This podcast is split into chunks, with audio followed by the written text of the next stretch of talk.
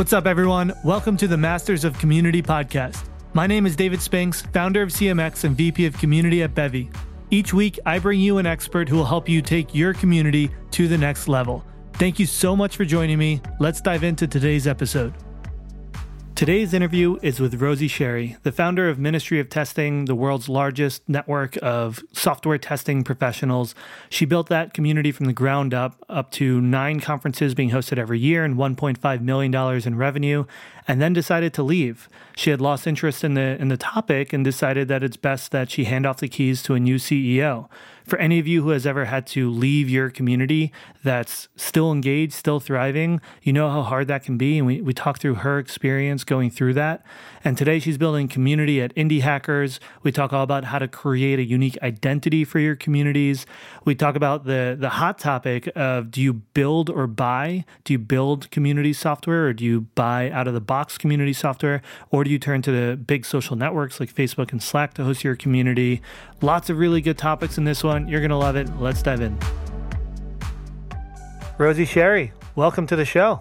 Thanks, David. Thanks for having me. Why don't we kick off with just sharing a bit about your story? I think a lot of folks know the work you're doing with indie hackers, but you've been a community builder for a long time. And like many of us, it sounds like you kind of fell into community in your early days without necessarily meaning to. So, how did you arrive at the point where you're building community for indie hackers and what's your community journey? Well, I guess I'll start going back quite a few years now, which makes makes me feel a little bit old, but I, I started my career in tech as a software tester, um, and that was around the year 2000. Um, along the way, uh, like going in like a few years after that, there was like the Web 2.0 bubble, um, and that was quite exciting at the time and that kind of kind of like piqued my interest, and I started going to meetups. Um, and it was probably the meetups at first kind of triggered something in me that um, I didn't really realize, kind of think of it like a community, but I was like, oh, this is interesting. This is fun. I'm meeting some really good people at, at these these events. Uh, they talk. What were the meetups? Uh, mostly tech, kind of related, mm-hmm. kind of web designy kind of stuff. Right. They were local to me in Brighton, in the UK. There, were, there were a couple a couple of. Uh, now quite famous people like the, the people from uh, Clearleft, um, Andy Budd, and um, that that kind of group. They were doing some interesting things, and they put on a local web conference as well, and that was like my first experience of a tech conference. And then after that, I kind of realized that I could do them myself, and I came across someone doing a Girl Geek dinner uh, in London, and I was like, oh, I could do that in Brighton. So I tried that out, and that was amazing. It was like for for a good two years, it was like fully packed out um, as soon as I would announce it, people would just like sign up immediately. Um, so you started organizing the the Girl Geek dinners. Yeah, and that that was a real confidence boost because I'm just I was just like you know a, a total like nobody didn't know what I was doing, didn't really know anyone locally. Um, to begin with, and it was it was kind of put me at the center of this little universe, and I was like, oh, I kind of like this. I want to do more of it.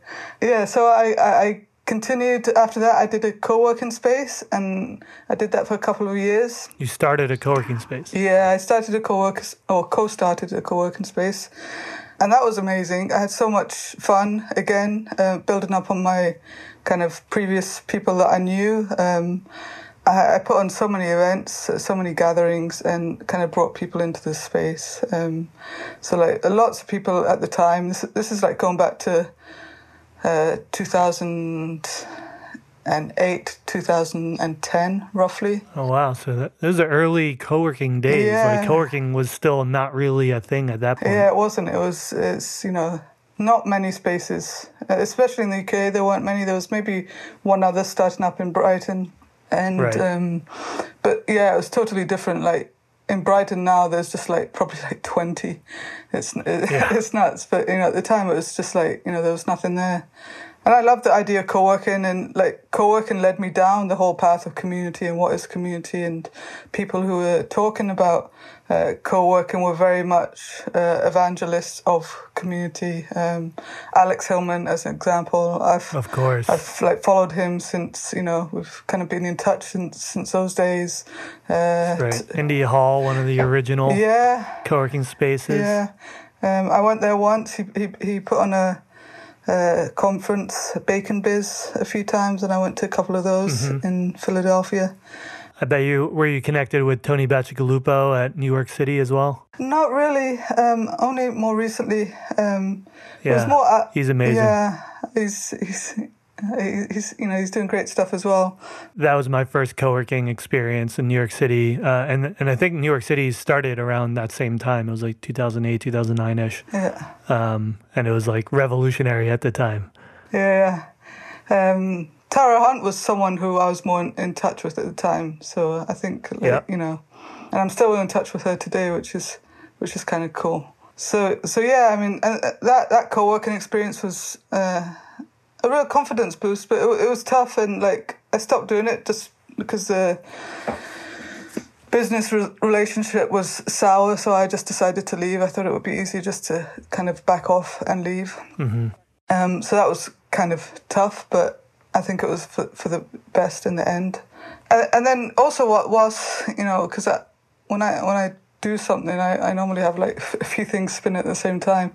So whilst I was doing the co-working stuff, I was still like seeing myself like as a software tester. I was kind of like doing contracting and freelance freelance work around that, and I because like I, I got all into what community was and um, kind of Ning launched around that time, and I was like, oh, this is interesting. Um, what can I create a community on? Um, and I had already kind of gained some traction in, in the software testing world. It was a very small world. Um, and I wasn't very happy with what was existing there at the time. It was all very, very corporate and there's no events. All events were like uh, crazy, like £2,000 fees to get in and you're expected to wear suits or formal stuff. And I was like there's no way I'm gonna even you know consider doing that. Um, so I just kind of started doing stuff for software testers. And I I picked up Ning I picked up a name software testing club. And I just started kind of seeding it with um, with conversations. I knew a few people I invited them in and then it was just like fast forward like three, you know, three years. It was like a few, I can't even remember the numbers now, but it was growing steadily, and people enjoyed it. And I was very much taking a, a, different kind of web 2.0 light-hearted friendly way of building a community and that just seemed to kind of resonate with testers who just didn't have any of that so yeah and then software t- testing club after I did that for so that I started that in 2007 and then come 2010 I was like I'm a bit tired of doing this. I'm not making any money.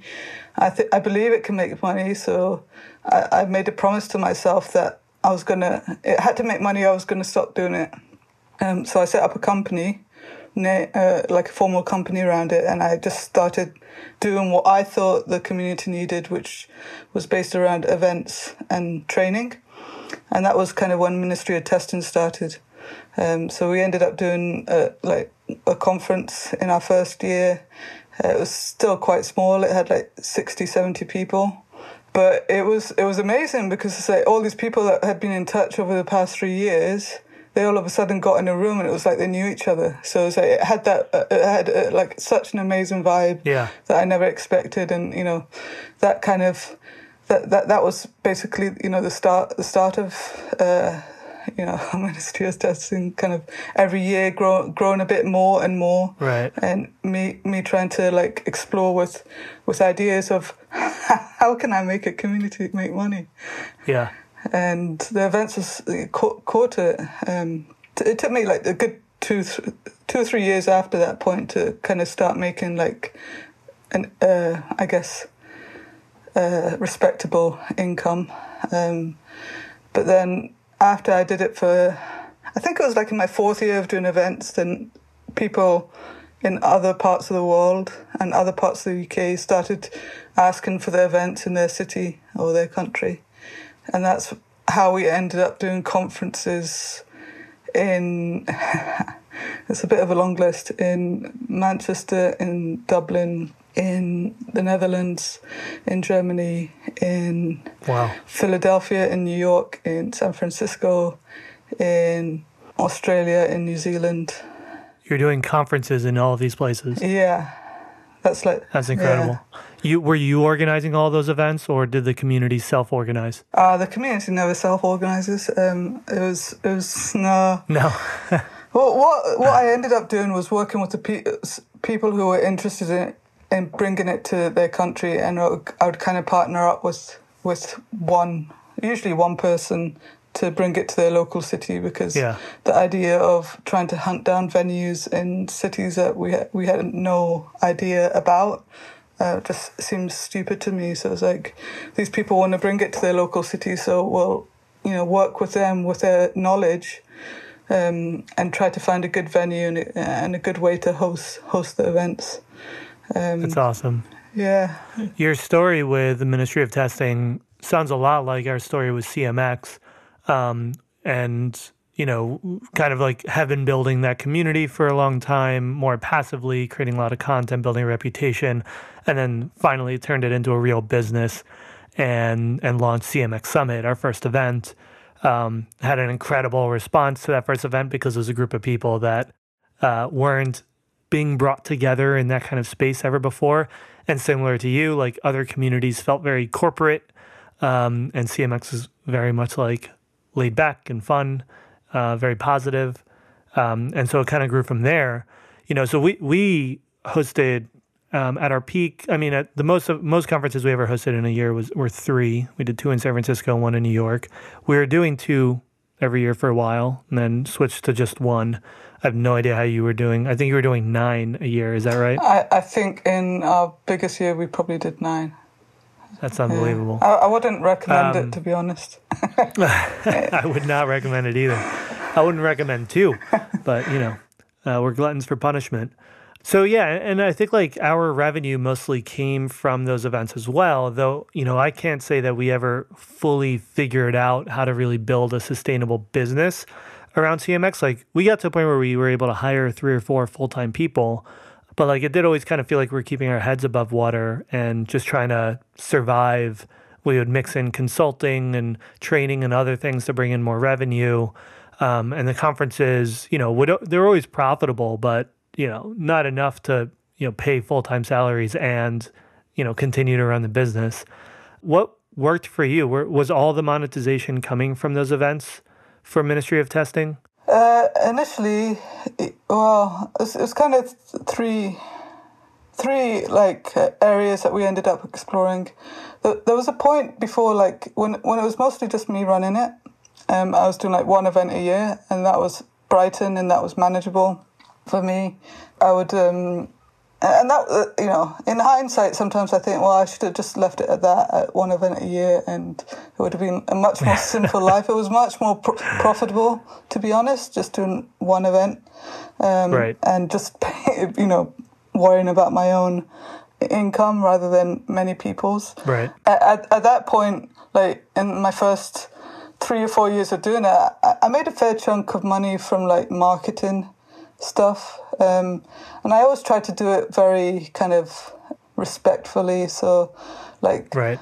Um, our events never had like ex- expo booths or you know exhibition halls or anything like that. We always kind of rejected that, and we always struggled. Uh, obviously, because you know, so we wanted companies to sponsor us, but very few would actually sponsor us because they all wanted booths, and we were like, right. you know, pretty just uh, uh, we, we we wouldn't budge on that. Um, so you know, so uh, from a business perspective, that's hard. But um, marketing wise, I, I, I ran a newsletter. Um, I had started it. Uh, I can't remember how many years ago. Um, but after doing like a weekly curated newsletter, I managed to fill up advertising on, on it every single week. And at one point, I had it uh, booked out for like the whole year, just with companies advertising and it wasn't like necessarily like each slot was a huge amount of money but i started like charging like 250 quid for a slot. Um, we'd only mm-hmm. do like one slot, and then after the f- after a year or two, it was up to 500 pounds per issue. Mm-hmm. Um, and if you just add that like up over the year, that ends up being quite a chunk of money, especially as as an individual. So I, I, I kind of looked for opportunities like that to advertise. We, we did some advertising on the website um, and just kind of did bulk bulk deals. We occasionally did email blasts, but we really didn't want to do them. But right. we did, you know, a very small amount. Um, like dedicated emails. Yeah, uh, for yeah, you know, I hate doing those yeah. when they're sponsored. Yeah, and that ended up being like a third of our income at that point. Like four years in, it was like Okay. You know, if, if my income, the income at that time was like three or 400K, it was like, I remember it kind of being roughly like a 100K worth of money from just advertising stuff or market, marketing okay. stuff. And, the business got up to over a million dollars annually. Is that right? Well, if it hadn't been for COVID, we would, uh, I'm not sure what it's at now, but we would have prob- probably hit 1.5 million. Um, okay but it's pro- it's probably going to go down now, unfortunately. Right. Well, events. yeah. tough, tough it's, these days. It's, it's, not a great place to be. But my daughter's five. So five years ago, we started building out a platform to, to host. Sorry, I just remember dates um, according to my my children's ages. So, 2015, we started building out a platform for our content, and we started kind of creating a, a, a basically a learning platform with a membership model, um, and the seeds of that was all the talks from all our conferences. We had recorded every one of them since day one, and then and then we kind of hosted them on this platform, and we used that as kind of like a membership model.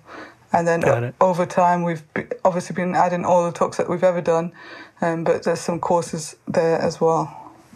Um, Got so it. cool. Uh, so the re- revenue is kind of a combination of event tickets, advertising, and these kinds of memberships and trainings. Yeah. Got it. And so, so you worked on Ministry of Testing for for several years.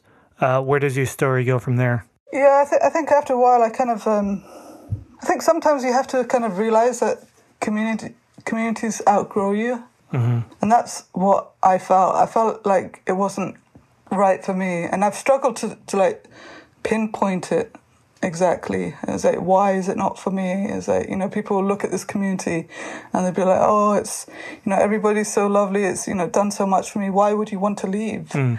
And I just struggle to, to explain it. But the, the, the best best thing I can say is that I outgrew it. I outgrew testing. I got a bit bored of testing. Mm-hmm. I was I was kind of lacking inspiration mm. um, for you know to move it forward.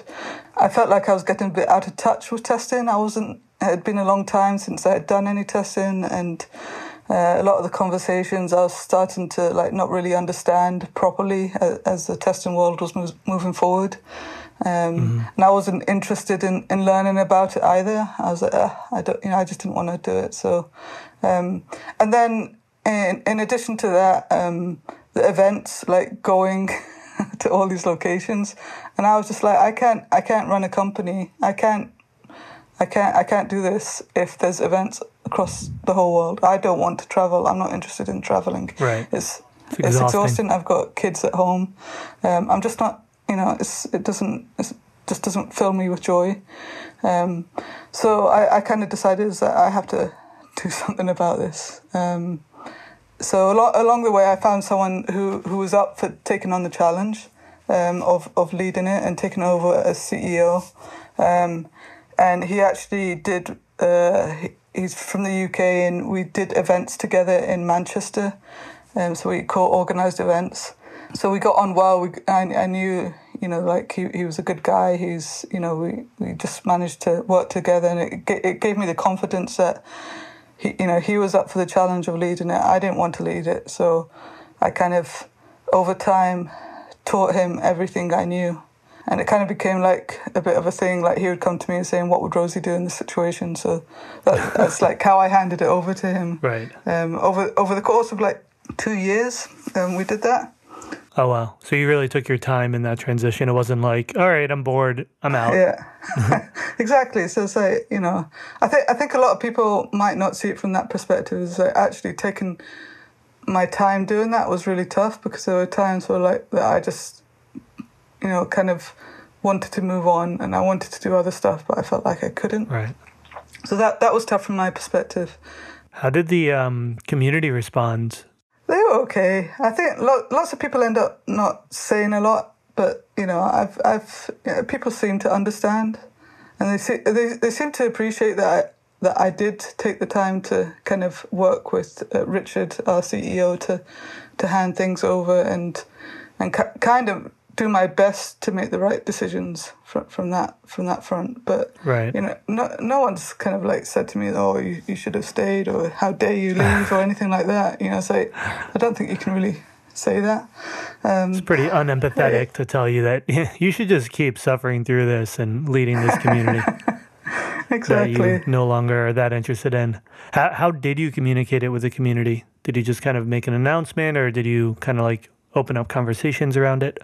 Yeah, I was I was worried at the time. Um, I think at the t- at the time I just like every month that passed by, I just like pointed people towards Richard, who's the the guy who's taken over, and and I think over time people saw more and more of that happening, and then we were just like one day I was like, all right, let's just announce it. You know, let's just announce it to the community that you're going to be the CEO, or what we call boss boss. Um, everybody used to call me the boss boss, so we had to change our, our names. Um, so I became founder boss. He became boss boss. Um, Got it. Very official titles. Yeah. Um, which is part, you know, that's part of the culture that we have. Is that we're not very uh, serious about these kind of things. Mm. As it, as in titles, it's like more important to get the job done. So everyone at Ministry of Testing has boss in their title. Everyone who works there. Yeah, yeah. So there's like a communities boss, there's a events boss, there's the money boss. Oh, like money it. boss is a money boss. Is a great name for a, a accounts person. I want that on my LinkedIn. How is the community doing after the transition? I think it's you know, it was it was all going well until COVID. It's still it's still going all right. You know, I've got faith that it will be all right, but I think is it still very events heavy versus like the digital space? Yeah, I think I think the challenge. I think it will be all right longer term. I think the cha- the, the, challenge is now about kind of um, the transition to all online. Right. But you know, to be honest, it's the struggle we're all dealing with a little bit. Yeah. To be honest, I don't. I, I just. I'm at the point where I just don't get involved anymore. So right. I almost don't know what's happening. But but mm. the the general direction is that it's all going online. It's all becoming uh, packaged into like a membership, one annual fee membership model, mm-hmm. and, and, that's going to be tough to communicate more than anything. I think is like this big change. We've gone from lots of events to one package that there's a lot on offer, um, and com- I think the hardest part is, is, to be honest, is communicating that and say everything that they can do to to, mm. to sign up um, and to, uh, partly support us, but um, also you know understand what is on offer, and then you know also try, trying to make the changes to to the tech and to the website to make that happen. Yeah, no, we're we're going through that as well with CMX, and you know we have our events and trainings and job board and memberships and all these different things that we sell, and we're trying to make it more cohesive and um, simplify. So it's like, yeah, you could just like pay one annual fee and get access to all these things. But um, it's certainly a challenge. I think like a lot of community founders, community entrepreneurs are kind of thinking through that challenge right now of, you know, how do we really monetize the communities that we're building in a way that's it's kind of messy, right? A lot of the time it ends up being this hodgepodge of all these different offerings and trainings and products and, and stuff. And everyone kind of is trying to figure out how do I make this really simple and sustainable and predictable. Yeah. Right. It's it's much more predictable if I can just say, great, we have uh, 500 paying members and we want to grow that by you know 15 percent every quarter or something. Then okay, we have like a clear trajectory. Yeah. But when you're managing a bunch of different product lines, um, which is often what happens for community builders, it's very confusing. And I think you know that's that's the challenge they have now And part of me feels bad that they're now in that situation. Um, and I'm like not not a part of it. So, so you're like peace. good luck, guys. Uh, uh, so, yeah. yeah. So I, I do I do like have that guilt that I'm not there like dealing with the challenge that they have. But you know, at the same time, it's it's just not not my place to be now, and there's not a lot I can yeah. do. And I did say when I when I left, I always said promise myself that I can't come running in to save the company. I've done, I've kind of mm. done my time, and whatever happens, happens, and I'll personally be okay with it. Um, but you know, I think it will survive. But it's just like the transition time. Uh, you know, just like trying to move everything so quickly is is a logistical nightmare. You know, and people don't see yeah. that. The the community don't see that. It's it's a really interesting topic. It's not talked about a lot, like saying goodbye to your community or leaving a community, especially one that you founded or helped start. And like, I think about that for CMX. Like, there is going to be a day in the future where I'm just like, you know, this uh, my interests change or my priorities shift, and and like it's time for me to step back. And it's it's going to be so hard because I've attached so much of my identity to the community that I've helped build and, and that I'm a part of. It's, it's so true because um, I, have been referring to that as like baggage. So I've got, and it's probably the wrong term, but um, simple things like on, on Twitter now, there's certain things I don't want to say because I know like testers will be listening, and I just feel like kind of awkward saying certain things now because there's that past, the, the people from my past are watching what I'm doing now and might not mm-hmm. understand. So I, I kind of feel awkward about being as open as I could be just because I've got that baggage of, of the community of mm. like, you know, moving on. Have I truly moved on? And like when, when I first started at Indie Hackers, you know, I was, I was like, do, do, I do I update my Twitter uh, yeah. bio? What what do I do? How do I do it? I'm not sure how to do it. You know, what will people say? And you know, it's, it's you know, it's stupid. Um, to even. I don't think it's stupid. It, you know, it is, but it isn't. It's like little things that you kind of end up overthinking. Yeah. That that actually don't really matter, but they they kind of, at least in my head, they go around in circles, and I'm like, you know, what do I say? You know. What kind of things are you concerned about saying that you think they would misunderstand? It's just like things like with indie hackers. It's it has a culture of being open about making money and stuff. So the the new things mm-hmm. that I'm mm-hmm. doing, the new things that I'm trying now, I'm like, how open should I be about this? And uh, mm. you know, mm. so should I, um, you know, what will testers, what will the testers think that I'm kind of bragging about money and they might not understand that. Um, right. Or you know, it's like, what will the team think uh, with me bragging about making money and um, you know, I still get paid some money from MOT, Ministry of Testing. What will they think? Um, right. Stuff like that. It's just like, um, you know, it it, play, it, plays on my mind. So I'm probably not like as forward as I would like to be at this point on right. on Twitter. I'm not as not as brave as I, I wish I was sometimes. Um, well, you have great tweets, so whatever you're doing is working.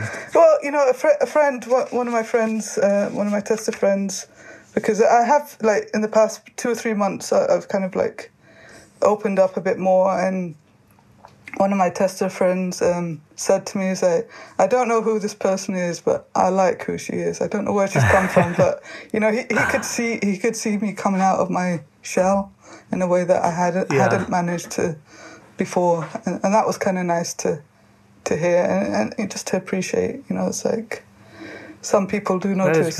Yeah, well, I mean, it's uh, you know, if a community truly is a community, like a healthy, positive one, then like they've seen you grow and they've seen you evolve as a leader and they've seen your voice change, and they should want what's best for you. You know, as someone who spent so many years giving and contributing to that community, and um, that's what that's what we hope for, right? Like, if people are really gonna call out someone for like trying to better themselves and improve themselves, then you know, were they really invested in the community or, you know, did they have other motivations?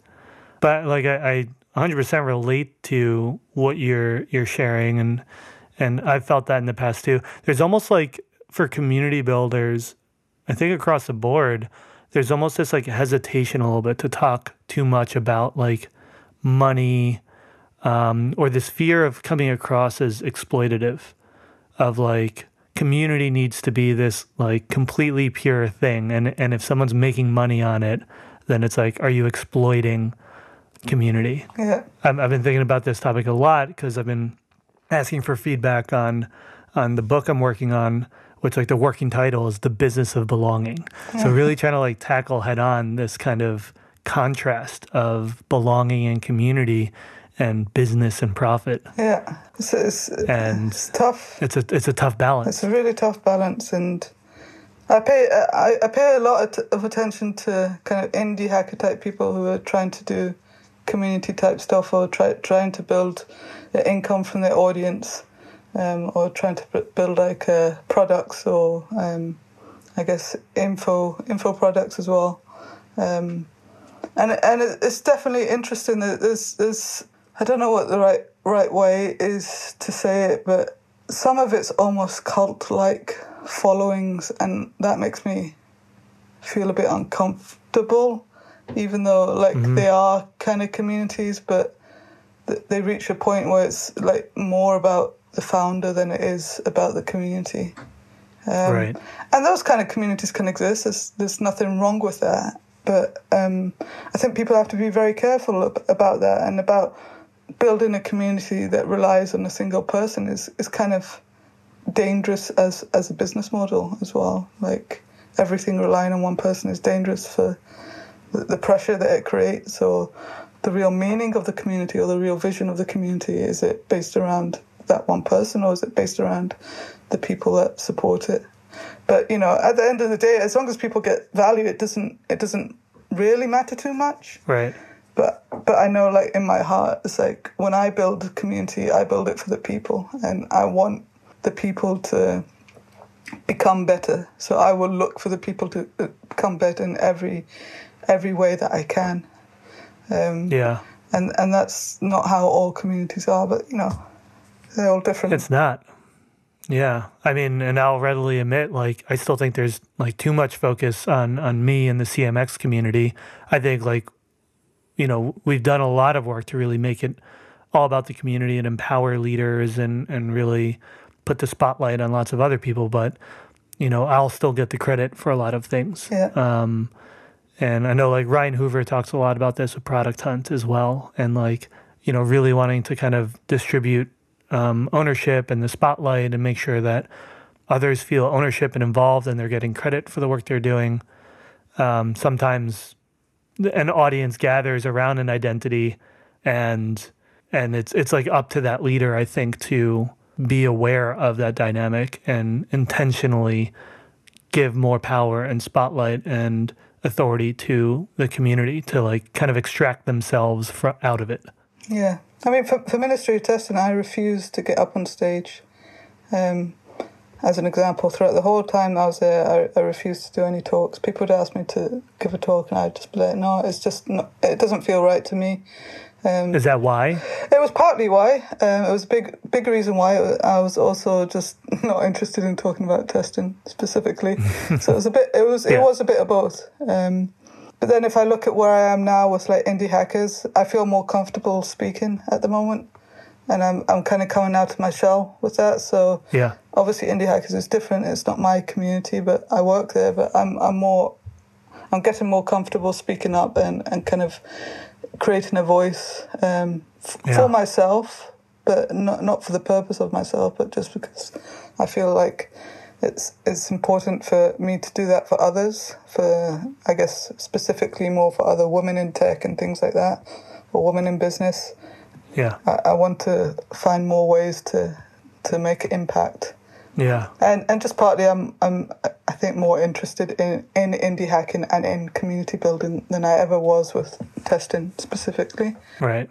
So you have more to say. I have more to say, and I feel much more comfortable having a, a strong opinion about something at the moment. That's great. I, I you know, I, I don't think it's a bad thing, right? And I, I think a lot a lot of the time I find myself really encouraging community professionals to use their voice more. Um, I think a lot a lot of folks who work in community are very empathetic, are servant leaders. Uh, they they don't want to be in the spotlight. They don't want to take the attention. They want to, you know, really put it all into the community. I guess like there's a flip side where as as a profession, as like a career path, it's important in any career path to like build your reputation and advocate for yourself and own your opinions and and you know that that's what helps you get more opportunities and helps you grow and helps you get better pay and um, all those kinds of things. And so there's there's almost like I think a lot of opportunity, a lot of room for community builders to get more comfortable with talking about money, with talking about uh, with, with expressing their voice and, and building their own brand, because that's what's going to empower them to to get more responsibility, get more ownership in companies, to build better communities. And I think like if you're coming from it with a default of I genuinely care about people, this is why I do this work, you're not going to be like you know, you're not, you're not going to be evil about it. You're not going to be overly greedy about it. Like you're always going to have that counterbalance of it. It's people first, and I'm going to do what I can to to make sure that I'm successful financially, career wise. I, I, definitely feel like uh, Ministry of Testing was perhaps too imbalanced away from giving me that something of value, and now I feel like I'm balancing it out better with indie hackers and kind of sticking up more for things that, that I believe in. But you know, there's there's no one way, but you know, it's like definitely it's like any way that we can get like more people being passionate about what what they care for is like, is is only going to be have have a positive effect, and how how we you know kind of pull that passion outside of people or get that passion to to light up um, is, is another question within itself. So I'm, I'm curious to learn more about. I, always like kind of like digging into different communities um, and understanding like what are the details that makes it feel like a home for for the members in that community. Like what are the specific things that make it feel very relevant or help people identify with it. And you talked about like ministry of testing you know, uh, existing communities were very corporate, and and you kind of created a new identity. I'm curious, like what what were the elements of that identity? What are the smaller kind of details that you focused on in order to make people feel like this is a unique space where they belong? Yeah, uh, one of the things was uh, to to basically the the overarching thing that always drove me was to always kind of be creative and fun. Um, so in the early days, we created this kind of uh, ebook that had a set of characters called the tester types. And they were kind of like these cartoony type monster type characters. So you'd have like the micromanager or the explorer or the uh, security guy. I can't even remember now. The robot, which was like the automator. So just like these characters that would kind of within the ebook, it would explain like the, the, the characters of a tester related to to, to this car- uh, character. You know, go into detail about that. But th- that was quite early on in the journey, and we kind of like took that and just reused it everywhere we went. And um, I could send you. I, wrote something about this on Indie Hackers recently, actually.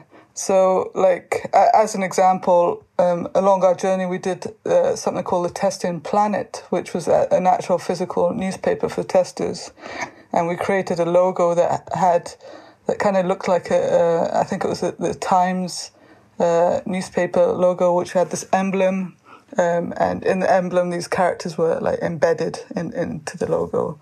Um, That's awesome. This is a real physical newspaper. Yeah, yeah. Uh, That's awesome. It was a lot of fun. It was a lot of work, but it never made any money. But uh, you know, it created a lot. The best things rarely yeah, do. Lots of lots of fun memories around that, um, and just like then we took that, and then we would like. Uh, one thing we did was we created big cardboard cutouts with with them, um, for for mm. our event. We created stickers. Uh, we created um, little badges with them. We created uh, temporary tattoos, so like people at our events would then you know stick them on themselves, um, and that actually ended up leading to people getting real tattoos. Uh, which is like another oh, story. Oh, really? Yeah, yeah. Um, That's awesome. so we've got people. We've got, I think it's ten people with real Ministry of Testing tattoos on. wow, on, on that's that's a great metric of success. I think that's like how you know a community's real is number of real tattoos per total membership. Exactly. And, so, and when I was thinking of like moving on from Ministry of Testing, I was like, I can't sell the company because these guys have got tattoos on them. So how, how, can, how can I, you know, honestly, like within my heart, s- sell the company? Because that, that's always one option we have, right? Is that we can sell the company or we can look for a way to keep it going independently. Right. But I, I, I just couldn't bring myself to to sell it because of things like that. The love for the community was there, and if I sold it, it, it would kind of Yeah. lose that lose that uh, kind of aspect to it.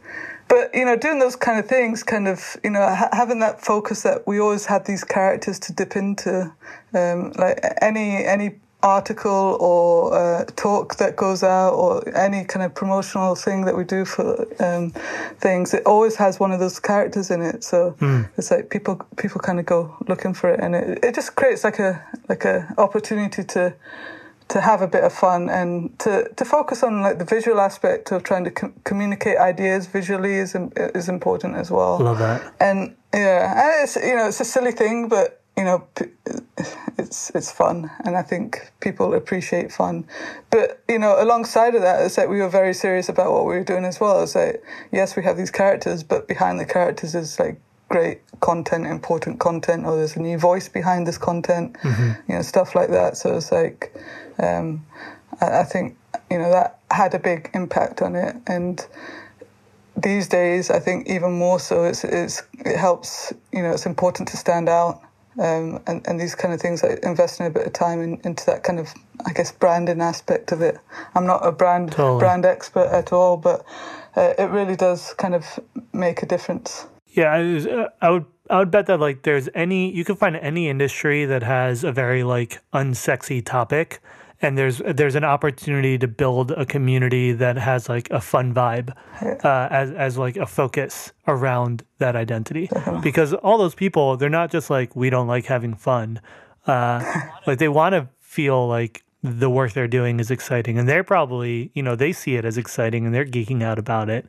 Um, so i think there there are other examples of communities like that that like really try to build a fun brand around something that is traditionally more dry there's an opportunity there. I think you know, it's like people talking about like exploring uh, or creating uh, niche communities, and I think as part of that is that you have to explore how how to how would you go about uh, making an impact in those communities, and how would you go about uh, branding them and communicating things and standing out. Um, I think you you, you know that um, there's a lot of tools coming out um, for, Oh for, for community people, but you know it's not all about the tools. I, I I would argue like the branding and the communication is even more important than than anything else. Ah. All right. Well, then this is a good segue into a conversation I definitely wanted to ask you about, which is like this whole debate around build versus buy versus build on existing platforms because so many communities now exist on Slack and Facebook and you know spaces where you can tap into that social network but there's no way to create that unique identity that unique feel that that really is what kind of sets communities apart Yeah. um, you you know you started on Ning um, with Ministry of Testing, which I remember that I was part of twenty something bloggers. That was the community I was very active on on Ning back in the day. And then you moved to Discourse, right? Yeah. Um, so out of the box, you can customize a little bit, but it looks pretty standard to you know other disc discourse forums. And now you're working with Indie Hackers, which was built from the ground up um, and and completely custom made for the community. Uh, and we're seeing all these. I, I think I'm discovering a new tool every day Yeah. of someone who's like, we are building the community platform of the future, which is unreal to see because we spent the last 10 years basically being like, all right, like we're, you know, we have the same few tools that everyone can use.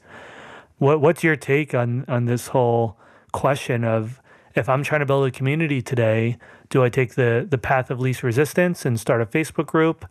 Do I purchase out of the box software?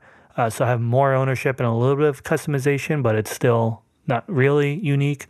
Or do I just build from the ground up?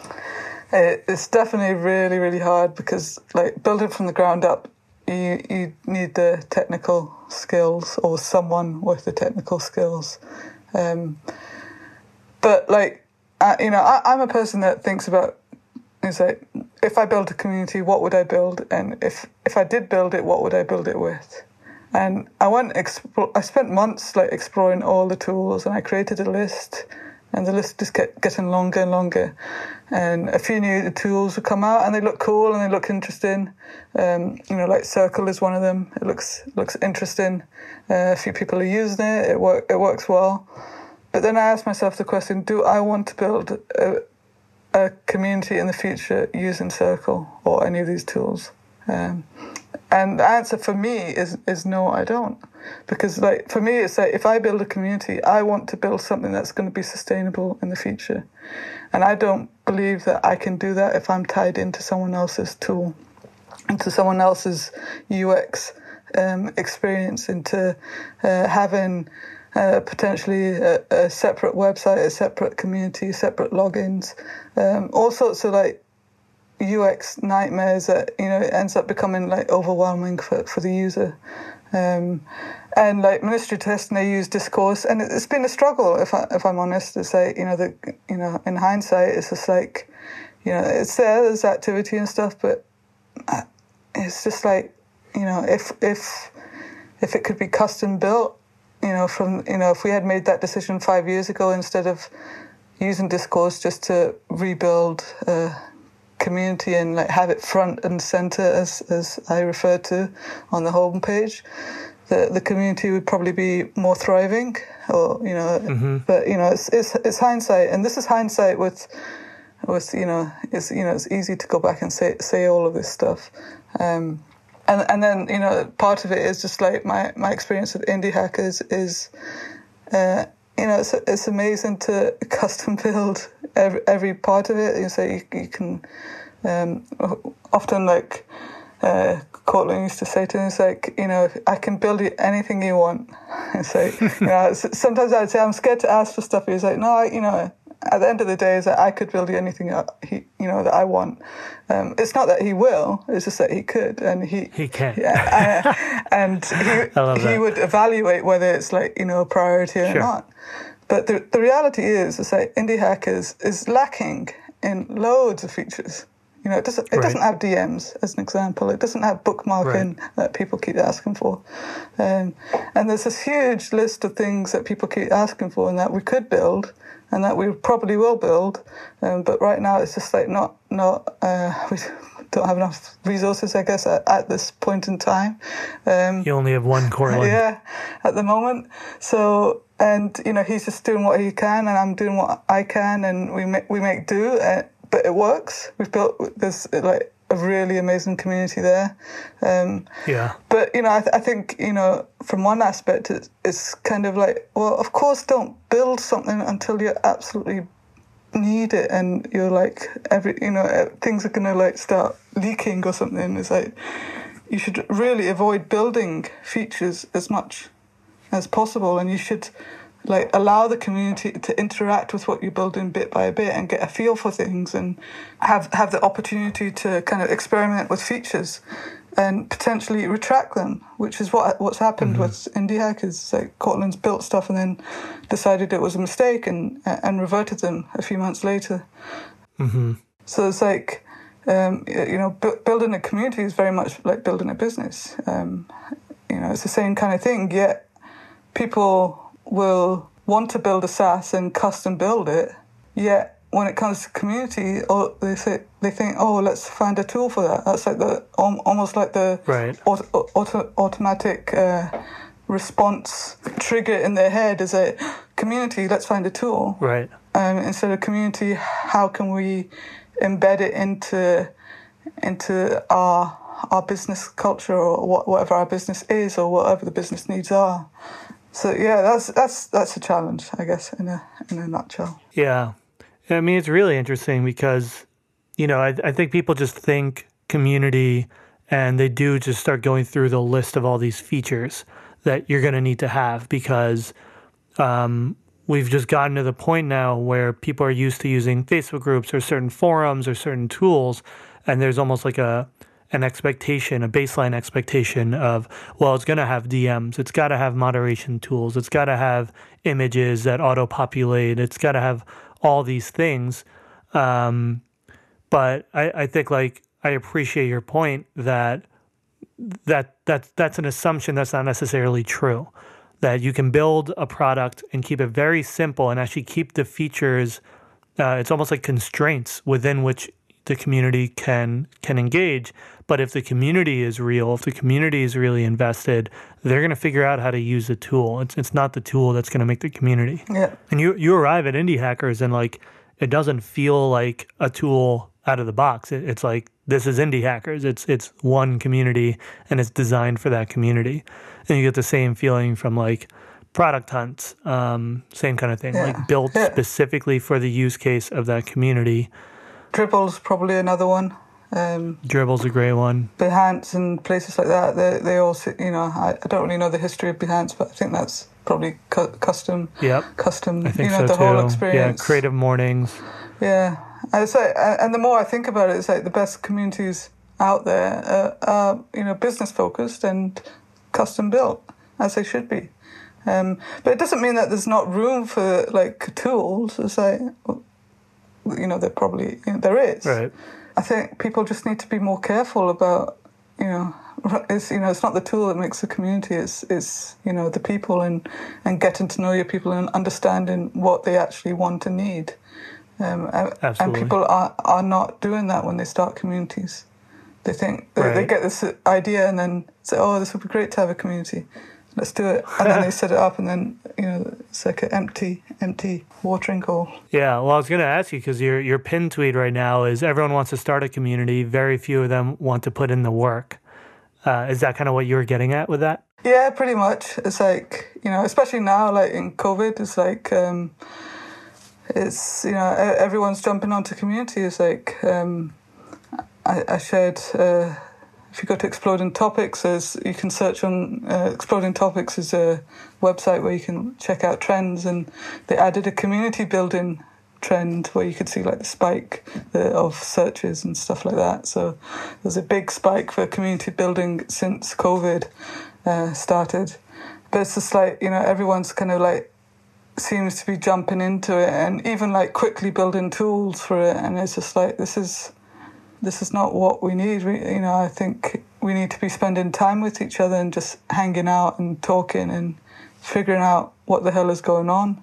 Um, rather than like clouding ourselves um, with tools and then realizing that actually building community takes takes a lot of effort. It's a full time job at least, or it can be. It, you know, obviously it depends how you approach it, but um, it's it's easy to. I think people assume that say, oh, let's just start a few conversations and have a bit of fun, and that's that's that's And then it'll just take off from there. yeah. What what advice do you have for someone who's like, okay, uh, I have this, I, you know, group of people, this identity I want to gather, and I want to start building a community around it. How should they get started, and, and what kind of work are they are they looking at ahead of them that they should be realistic about? Yeah, I, I like to use the term like study your people. So go hang with your people, um, have real conversations with them, figure out what, what it is that they actually talk about without even saying that you're gonna you have ideas or plans to build something. Uh, follow them, engage with them, read their blogs, share their blogs. You know, do things for each other. Um, and, and like part of this process is not only is there, is there a community there that you can serve, it's like also is this a community you want to serve? So by by spending time doing that, um, you, you get a better better feel uh, for whether that's something that you can see yourself doing for potentially the next five or ten years, um, Right. or you can decide at that point actually no this this is boring. I don't enjoy this, and I think I'll get bored in you know within a year of trying to build a community around this. Or you can build a thriving community and then get bored and then hand it off. Potentially, yeah. Just follow the rosy yeah, Who roadmap. would do that? Um, no, I mean, I, I think that makes a lot of sense. And I mean, it's the same kind of advice you hear a lot in startups in general, where it's like if you're just building something because you see a, a an opportunity to make money or to build a business, but you're not actually passionate about that topic, there's going to be a point where you hit really hard plateaus that you're just going to want to give up because you don't actually care and, and you're only doing it because you thought it was easy. And I, I think it's the same thing for community. It's like you might have like a brief idea of, you know, there's a group of people who need to who, could be gathered and like this could be really cool if it existed.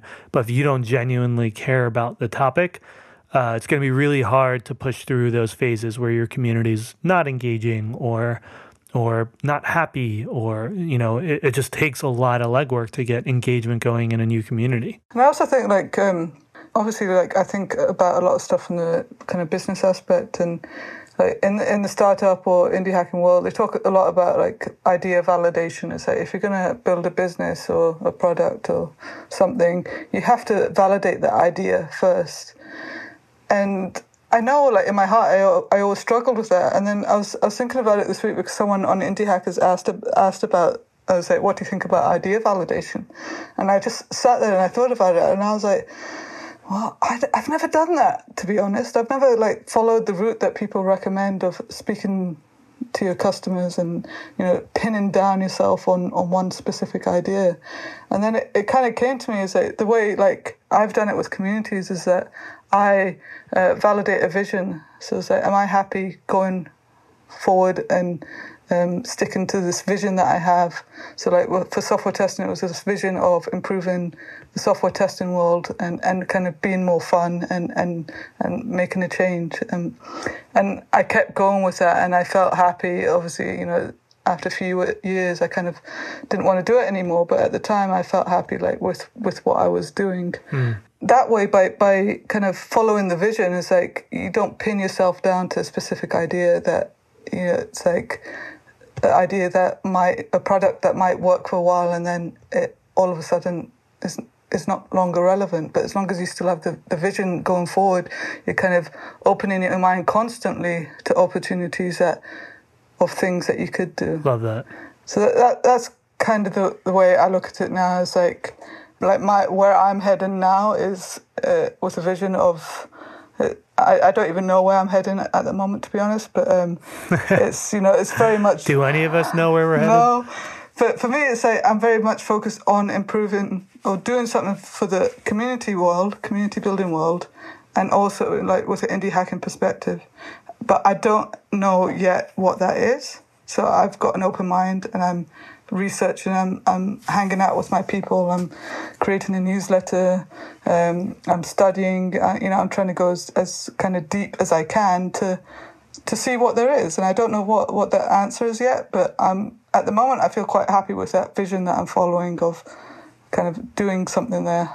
I love it. And well, welcome to the to the rabbit hole that is the community industry very, very happy to have your voice and, and your obsession join join mine. I've been going down that rabbit hole for many years now. Yeah. So happy to be a, an ally in your journey. Thank you. All right. Well, we're going to wrap up with our rapid fire questions. Question one favorite book? Uh, that uh, at the moment it's Peter Block, uh, the uh, community, ah. the structure of belonging. It's that's right. It's, Classic. Yeah, it's quite deep as well, so it makes me think a lot. So at least love yeah. it. Great recommendation. Everyone who listens to this podcast should read that one.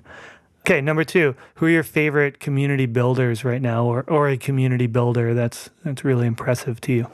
Uh, to me, I, I, I think in my heart, I tend to go back to the people that first inspired me, which probably goes back to Tara Hunt and Alex Hillman. Mm, love it two awesome people that inspired me very early in my career as well. So great recommendations. Okay, number three. What's your go to self care activity? Sleep. What's that? uh, anytime I get, I, I, have no guilt sleeping. I've got kids, so whenever I get the chance, I just, oh my goodness. I feel tired, I just take a nap without. I'm terrified because I'm a I'm like a nine hours required sleeper, like less than nine hours, and I'm just not not quite where I need to be, and we're about to have our first kid. So uh, we're gonna navigate that journey now. Good luck. Thank you. You're like one kid, ha ha ha. Try five. yeah. so Uh, and you homeschool your kids too, Yeah. so you're you're really a glutton for punishment. Yeah. All right. Question four: What's one way quarantining has had a positive impact on your life? I- I struggle with this one because like my life hasn't changed too much because we homeschool. Um, you're already homeschooling. uh, and you know it's it's not been that different. But I think positively is the change of mindset in the tech world, um, and I'm kind of excited at the opportunities that are opening up and the new tech that is being built, and just like where the world could go with tech. I think it's it's quite exciting. I've had a lot more conversations with people that I never would have had before COVID. Like people are making more of an intention to kind of hook up online and, and talk, and that's been kind of a really positive thing for me, especially because I rarely leave the house anyway. So, you know, as as a mother, as many now mothers, they have to talk to you. yeah. You don't have to go anywhere. Love it. All right. Question five, the easiest one. Ah. if this was your last day on earth and you had to sum up all your life learnings into one Twitter length piece of advice that you'd share with the rest of the world, what would that advice be? Oh, be kind. I always go back to kindness. Um, just be good, you know, be good and kind to people.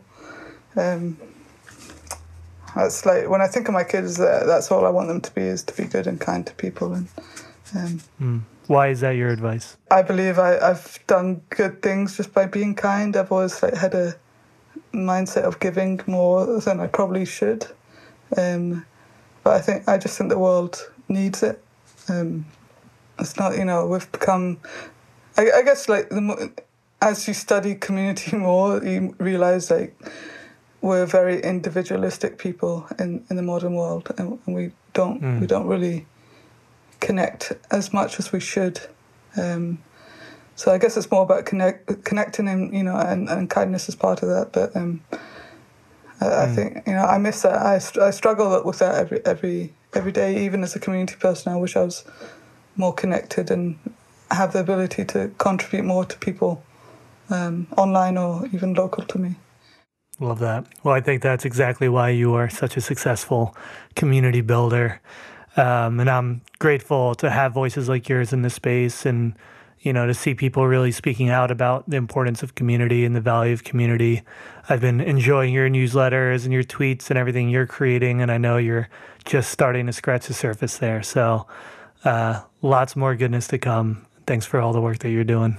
Thank you for having me. Of course. Where can people go to find you and keep learning about you, find your newsletter? Yeah, um, I'm Rosie Sherry on Twitter, um, and you can find my newsletter on rosieland.substack.com, or you can just go to rosie.land. Awesome. And you can all join the Indie Hackers community and see Rosie in action, Definitely. building community there. all right. Thanks so much. Thanks, everyone. We'll see you next time. The Masters of Community is brought to you by CMX, the world's largest network of community professionals, and Bevy, the enterprise platform powering communities for the world's leading brands. This episode was edited and produced by Finesse Media. Music was provided by Seiji Cataldo, and design was provided by Virginia DeMarco. If you enjoy this episode, please drop us a review in iTunes. It's a huge help for helping us get this podcast in front of more people. We really, really appreciate it. And share it with your networks. The more people that learn about the power of community, the better. We have a new episode every week, so until then, thank you so much for listening, and see you next time.